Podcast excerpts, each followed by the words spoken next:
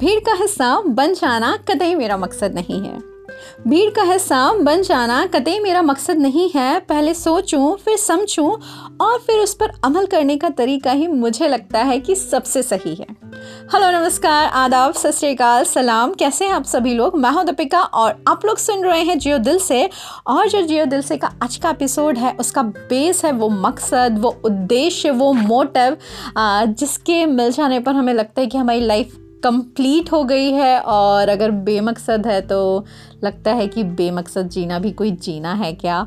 तो इसी बारे में हम लोग बातचीत करेंगे आज के एपिसोड में। उससे पहले मैं कुछ चंद लाइनों के साथ आज के एपिसोड की शुरुआत करना चाहूँगी कि मेरी ज़िंदगी को बदलने की ताकत मैं खुद रखती हूँ।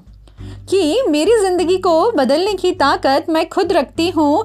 एक एक दिन चुनकर तिनकों को मैं खुद के बनाए घोंसले की तरफ़ आगे बढ़ती हूँ। आप भी सोचते होंगे ना और आ, कि उस उस लाइफ का आ, उस लाइफ का एक अलग ही रोमांच होता है जहाँ पे हम लोग ज़ीरो से या फिर बोलो माइनस से भी शुरू करते हैं लेकिन हम लोग डिटरमाइंड होते हैं अपने गोल की तरफ़ अपने उद्देश्य की तरफ़ और हम बिल्कुल एफर्ट डालने डालते रहते हैं एक एक दिन और जब जैसे जैसे हम गोल के पास जाते जाते हैं तो वो खुशी वो रोमांच ज़्यादा अच्छा है या एक आरामदायक ज़िंदगी का रोमांच ज़्यादा अच्छा है? तो बिना मकसद की ज़िंदगी के बारे में सोच के देखिए आपको कि कैसा महसूस होता होगा। दिन भर हम सिर्फ़ यूँ ही पढ़े हैं, ना कोई गोल है, ना कोई उद्देश्य है, ना कोई प्लानिंग है, बस ऐसे ही पड़े हुए हैं। हाँ उठे, बस चल रहे हैं, कर रहे हैं। तो हो सकता है थोड़े दिनों के लिए लगे हमें ये सब कि वाह, हमारी ज़िंदगी में क्या रोमांच है या फिर क्या आरामदायक ज़िंदगी हम जी रहे हैं। लेकिन अगर लंबे समय तक यही सिलसिला चलता रहे तो क्या ये रोमांच बरकरार रहेगा? और अगर समय निकल जाए और समय निकल जाने के बाद पछतावे से भी कोई हल निकलेगा तो कैसी लगती होगी बेमकसद सी ज़िंदगी? चलिए कुछ पंक्तियों के द्वारा कहने की कोशिश करती हूँ। बेमकसद सी ज़िंदगी जैसे पिंजरे में बंद पंछी की सी। जी तो रहा है। जी तो रहा है पर ना तो कोई उमंग है और ना ही उत्साह। ना तो कोई लक्ष्य है और ना ही लक्ष्य को पूरा करने की चाह।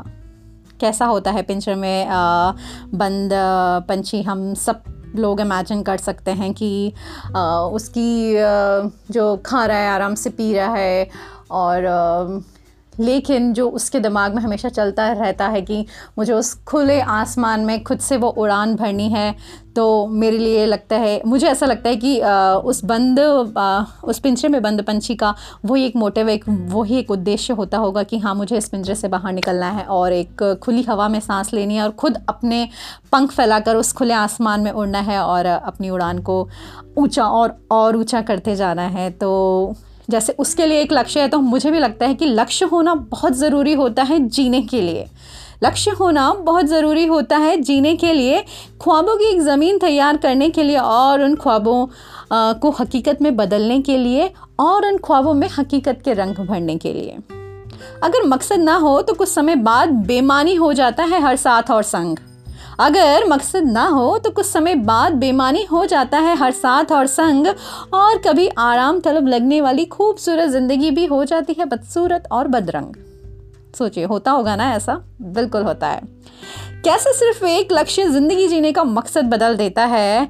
दिन सिर्फ़ दिन बनकर ही साथ में नहीं रहता। दिन सिर्फ़ दिन बनकर ही साथ में नहीं रहता, एक जुनून बन जाता है और रातों को सोने नहीं देता। अगर इस दुनिया में आए हैं तो एक निमित्त सबका तय ही होता है। ऐसा मेरा मानना है। अगर हम इस दुनिया में आए हैं तो एक निमित्त सबका तय ही होता है, ऐसा मेरा मानना है। क्या कर पाएँगे, क्या नहीं, ये पहले से ही सोचकर प्रयास ही नहीं करना, ये तो सबसे बड़ी मूर्खता है। क्यों गवा देना इस मौके को, यूँ ही सोने उठने, बैठने, जागने, सोने में, ज़्यादा सोचने में और काम कम करके खुद को लक्ष्य से दूर करने में।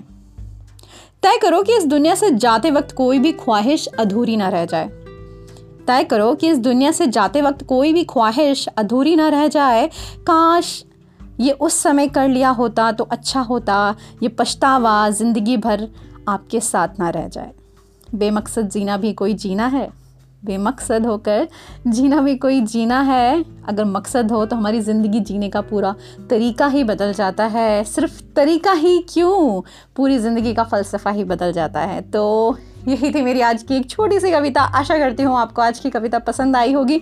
मैं मिलती हूँ आपसे अपनी अगली कविता में। तब तक आप इस मोटिव और इस उद्देश्य के बारे में कि आपकी लाइफ का क्या उद्देश्य है, क्या आप उस उद्देश्य को पूरा कर रहे हैं और उस उद्देश्य को पूरा करने में वो जो एफ़र्ट्स जाने चाहिए, वो एफ़र्ट्स आप पूरी तरीके से लगा रहे हैं। ज़रूर सोचिए इस बारे में और मैं मिलती हूँ आपसे आप अपनी अगली कविता में। तब तक अपना ध्यान रखिए, खुश रहिए पॉजिटिव रहिए। Take care bye bye